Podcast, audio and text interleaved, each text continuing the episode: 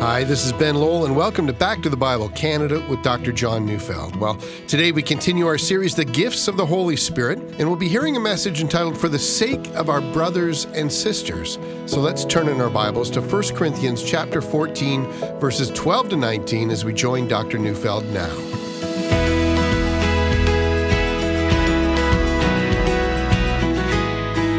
In the 1800s, one of the most celebrated violinists of his time was Niccolo Paganini of Italy. Near the end of his career, he willed his favorite violin to his home city in Genoa in Italy. With that fabulous gift, however, came a demand. This violin was never to be played again. It was to be given to be preserved for history, not to be played. One of the great dangers of the study of spiritual gifts is that's exactly what becomes of them. We admire them, we preach about them, we define them. We talk about those who have used gifts well in history. We even study them in our home Bible study groups, but, but the danger is that we don't actually use them by committing ourselves to service of others to the glory of God. They become like museum pieces set behind glass, relegated to history lessons as we stand in awe of how, how wonderful they actually are. The uncomfortable truth is that it is far too easy to allow the Church of Jesus Christ to become a spectator sport. Under this system, only a few use their gifts in, in worship, that is, in leading and directing, and in the Word, preaching and teaching, and the rest of us simply watch. What a tragedy, then, when that should occur. We become like a violin under glass. What we will need to do is to avoid two extremes. The first is what I've already said we, we become a spectator sport. The second extreme is exactly its opposite. It's the extreme in which everyone uses their gifts, and that's good, but then there is no orderliness and, and chaos rules. No one respects leadership because, after all, we all have spiritual gifts. And my gift is as important as everyone else's gift, which, which of course is true, but we despise order, leadership, and the proper context into which to use them. Now, when it comes to the gift of tongues, I think that's a danger. For one, Paul has been making the point that when the local church gathers for worship, tongues is a poor gift indeed. How can it be any different? It doesn't build up the body of Christ, he says, for the person speaking in tongues is a foreigner to others. No one understands him or her. They might as well be speaking into the air. Furthermore, speaking in tongues doesn't make a person more spiritual than the rest of the church. After all, all of God's people have been baptized into the Holy Spirit. All confess Christ as Savior and Lord. And furthermore, faith, hope, and love are the requirements of spiritual growth, not tongues. And still further, the danger is always there for tongues to degenerate into some form of ecstatic experience which is divorced from the serious study of God's Word. And, and when that happens, the speakers in tongues don't care about the serious study of the Word. But, and this is key, that doesn't mean that tongues are of no value. Clearly, they're a gift of the Holy Spirit, and the Holy Spirit doesn't give gifts of no value. There is no reason to put the gift of tongues under glass and then acknowledge that, well, it's a gift of the Holy Spirit. It's just that we would never expect anyone to use it anymore. So how do we remedy this problem? In 1 Corinthians chapter 14, 12 to 19, Paul tells us how. He says, So with yourselves, since you are eager for manifestations of the Spirit, strive to excel in building up the church. Therefore, one who speaks in a tongue should pray that he may interpret. For if I pray in a tongue, my spirit prays, but my mind is unfruitful. What am I to do? I will pray with my spirit, but I will pray with my mind also. I will sing praise with my spirit, but I will sing with my mind also. Otherwise, if you give thanks with your spirit, how can anyone in the position of an outsider say amen to your thanksgiving when he does not know what you're saying? For you may be giving thanks well enough, but the other person is not being built up. I thank God that I speak in tongues more than all of you. Nevertheless, in church, I would rather speak five words with my mind in order to instruct others than 10,000 words in a tongue. Notice that Paul begins with a command. If you're eager for spiritual gifts, be eager for those kinds of gifts that excel in building up the local church, more than the gifts that build yourself up. And then, having made that statement, Paul indicates that he's still not finished with his treatment of tongues. Remember, the gift of tongues had been misused in Corinth. And so Paul has been explaining what the gift of tongues is. First, tongues is a gift given by the Holy Spirit to some believers, but not to all. Second, tongues is not a sign of advanced spirituality. Third, tongues is a gift in which the one speaking is speaking a real language, a language that he or she has never learned before. And fourth, tongues is praise spoken to God. It's never a message to people. That is, every use of tongues is an act of worship, of adoration, of glorifying God.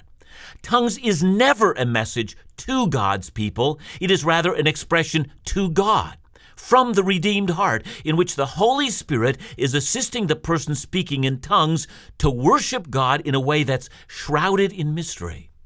And that's what we've learned about tongues up till now. Now, Paul adds another element. Tongues, according to verse 14, is non intellectual. It's praying with one's spirit, meaning that there's an inner component in which the human spirit is attuned to God in prayer. But we don't know what we're saying, only that in this prayer, the person praying in tongues is engaged in worship. And I think we should stop here for just a moment. Let me describe to you two kinds of Christians. The first is what we might call the intellectual Christian. I mean, they memorize large sections of Scripture. I mean, they might know some Greek and some Hebrew. They've studied theology. They can describe the hypostatic union. They can debate supralapsarianism. I mean, this person has a comprehensive understanding of major doctrines of the Christian faith, and they know how to discern truth from error. And that's a good thing. Indeed, I would argue that every single Christian should be engaged in this kind of activity. It's our calling to do this kind of thing as a means in which God is giving us faith and leading us to be his faithful servants. But there's a second kind of Christian. The second kind of Christian is what I might call the, the charismatic Christian. They stress zeal, emotion, outbursts of praise, great inner passion for the crucified life, fully yielded to God. All of life is lived under a passionate, joyful expression of worship to their God, that also is our calling. Now, the good news. Although we are all going to have natural tendencies in one direction or the other, we don't have to choose between them. Paul, you see, uses himself as a model, one who prayed with his spirit and also with his mind. Paul actually balanced the two. A man of great intellect and learning, and a man who worshiped God while imprisoned in a dungeon simply because he couldn't keep quiet about Jesus. Look again at what he says, verse 15. I will pray with my spirit, but I will pray with my mind also. I will sing praise with my spirit, but I will sing with my mind also. What we need is to understand what he meant. When Paul says, I will pray with my spirit, but I will pray with my mind also, he does not mean by that that he's going to do that publicly. Paul is saying that in my private prayer life, I will pray both with my spirit and with my mind, and that becomes clear as we read through this text. Now, all of us must understand what it is to pray with our mind. I mean, we can, as an example, worship with our minds when, when we remember the attributes of God. I think a great activity for worship is to concentrate on one of God's attributes and then be overwhelmed with the greatness of God and thank Him for that attribute, and then also begin to imagine how that attribute contributes to our life. Let me suggest an example. Imagine you're worshiping God around the attribute of His omnipresence. You're using Psalm 139, verse 7. Where shall I go from your spirit? Or where shall I flee from your presence? You begin to imagine God being present to all spaces at all times. You, you think of the things in your life. Everything that you've ever done was done in the direct presence of God. He was immediately there. You begin to imagine yourself, whether brushing your teeth in the morning, or when at work, or going out at night, or in church on Sunday, all done in the immediate presence of God. Then you begin to thank God for the benefits of this, for your way is never hidden from God. He who is good and loving never takes his loving eye from you. What harm can befall you since you're always before his face? See, all of that's good. It's excellent worship. Worshiping with our mind is mental reflection, it's a thoughtful response of the being of God. God wants this of us. But did you notice that worshiping God this way does elicit a response, a response that engages the affections? That is, there is another component in worship, something Paul calls worshiping with our spirit.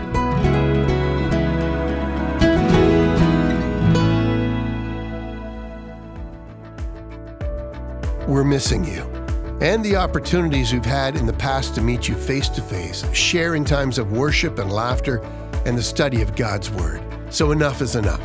Back to the Bible Canada, Laugh Again, and In Doubt are excited to invite you to our 2021 special virtual event called The Gathering, coming on Sunday, September 19th. Enjoy an exclusive message from Dr. John Neufeld, hosted by Laugh Again's own Phil Callaway, and musical guests that will enrich our time together in worship.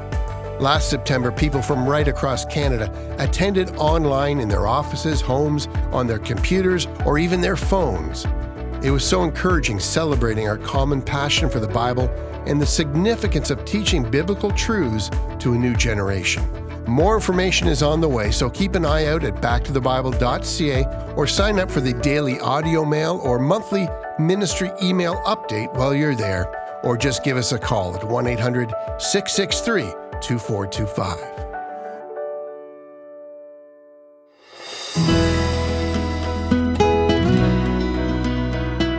Worshipping with our spirit involves worshiping with the depths of our being. It can be a reflection of the soul's inner delight in God. It's an attitude of desire for God. It, it involves emotion, longing, holy inclinations leading in God's direction. It's, it's the inner self's deep realization that I have been created for God, and the profound sense that with this knowledge we are satisfied in God. It's difficult to put into words, into a form of expression. This kind of expression simply goes beyond words, it, it emanates from deep within the Spirit. Do you hear? Why would we want only one, either in spirit or in mind? Why would we not want both? And Paul says, I will do both worship with my spirit and worship with my mind. I will not leave either undone.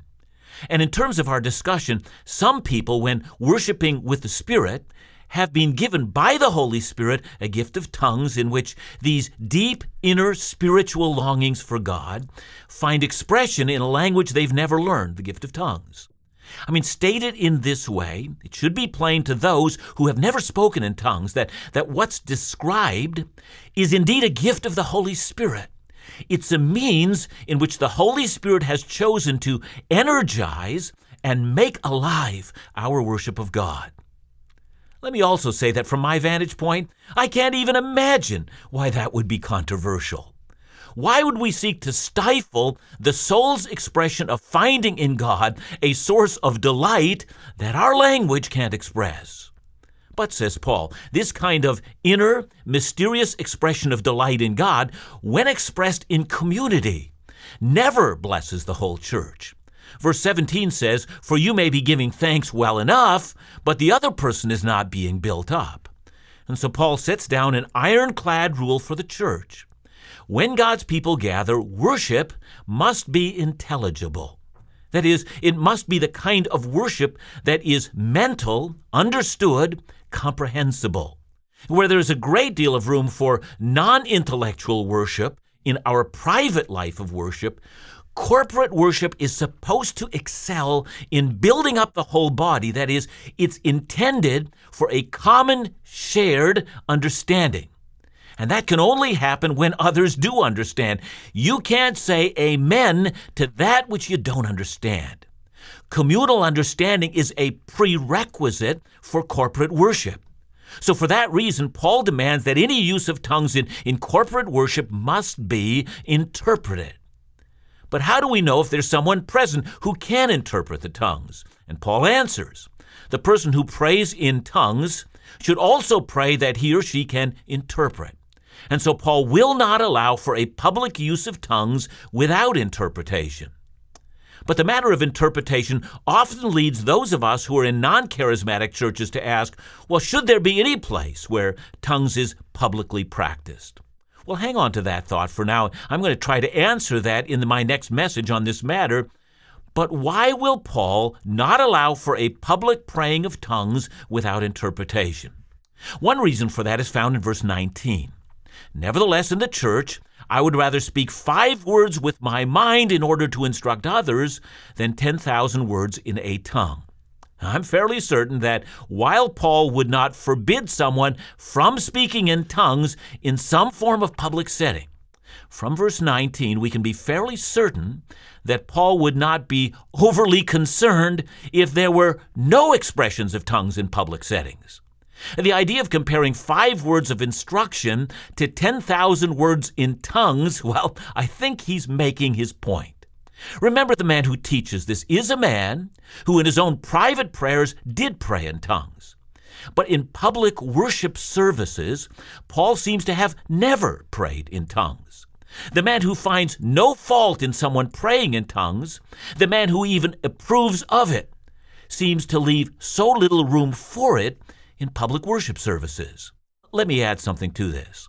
From the information that we have about this matter, first from the book of Acts, and then from the epistles, we are not aware of any church outside of the church in Corinth where speaking in tongues was practiced inside of a worship service. Now, even while I hesitate to make the argument from silence, that is, just because we don't hear about it doesn't mean it didn't happen, well, sure enough. But even if it did happen, it doesn't seem important enough to mention anywhere else. See, I understand from that that public speaking in tongues outside of the Pentecostal experiences that are described in Acts and the experience in the church in Corinth, well, it was a rare experience indeed. I mean, compare what we have here to what Paul writes to the Colossian church, Colossians 3, verse 16. There he says, Let the word of Christ dwell in you richly, teaching and admonishing one another in all wisdom, singing psalms and hymns and spiritual songs with thanksgiving in your hearts to God.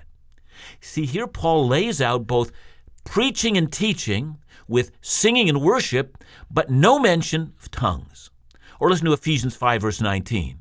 Addressing one another in psalms and hymns and spiritual songs, singing and making melody to the Lord with your heart See, here Paul's not addressing the teaching part of the worship service, but he does mention corporate singing, which seems to have been an essential component of the worship services in the early church.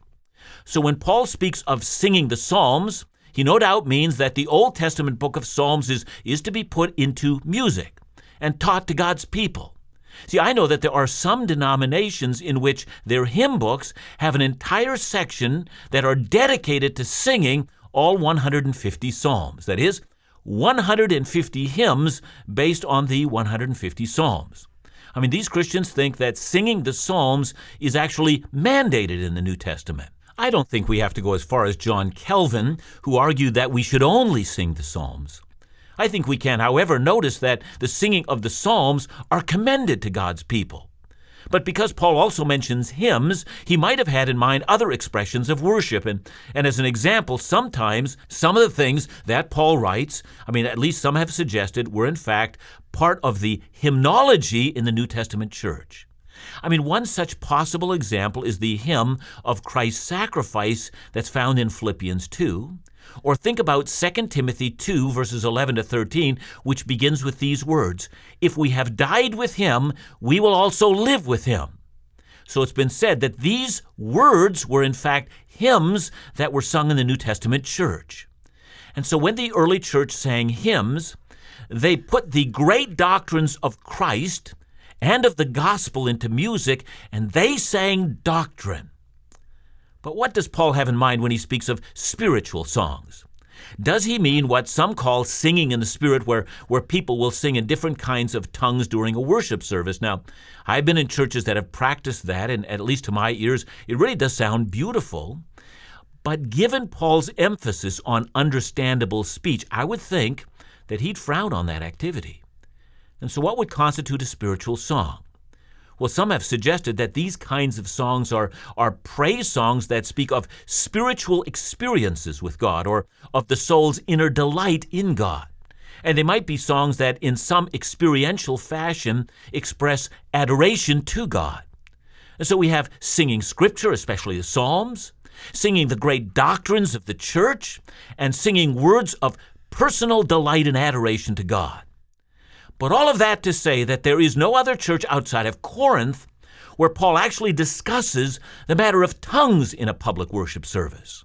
So it seems that this development in Corinth might have been an anomaly, a kind of a one off. It was not the experience of the majority of New Testament churches, rather, it was unique to Corinth.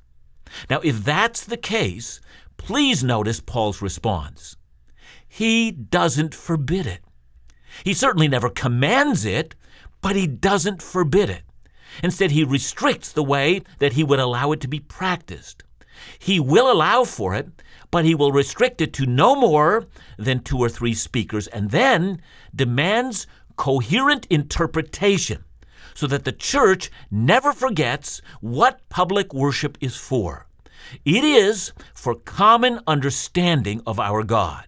So please notice that according to verse 19, Paul would rather have five words of instruction to thousand words of tongues. So what do we learn?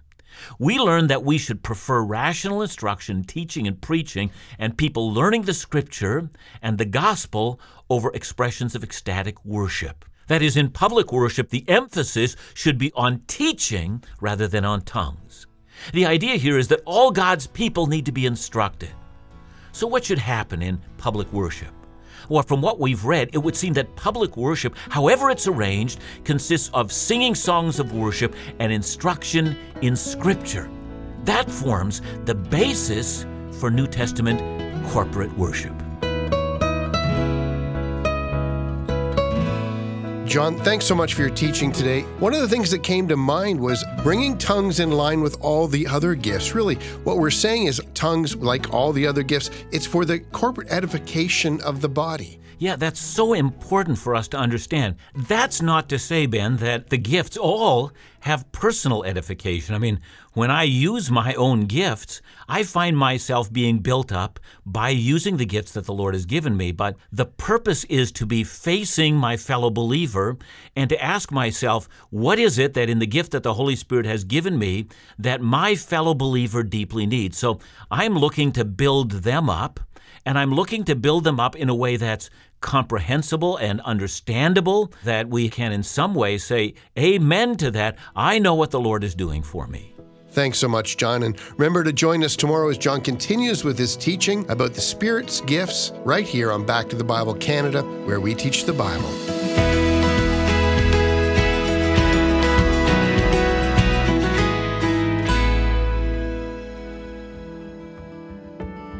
I think you'd agree sometimes what we need is a dose of encouragement, laughter, and a reminder that God loves us. The goal of Laugh Again is to use storytelling and laughter to engage people of all backgrounds with a message of hope and joy that can only be found in a relationship with Jesus. Host Phil Callaway provides his unique life perspective and insight in a style that encourages and uplifts. One listener wrote, Thank you for helping keep our focus on gratitude. It truly helps. In these times, I'm grateful to know the God who holds the whole world in the palm of his hand. Laugh Again exists to lead people to consider a lifestyle of true joy and hope in Jesus. To find out more or to support the ministries of Back to the Bible Canada, like Laugh Again, call us at 1 800 663 2425 or visit laughagain.ca.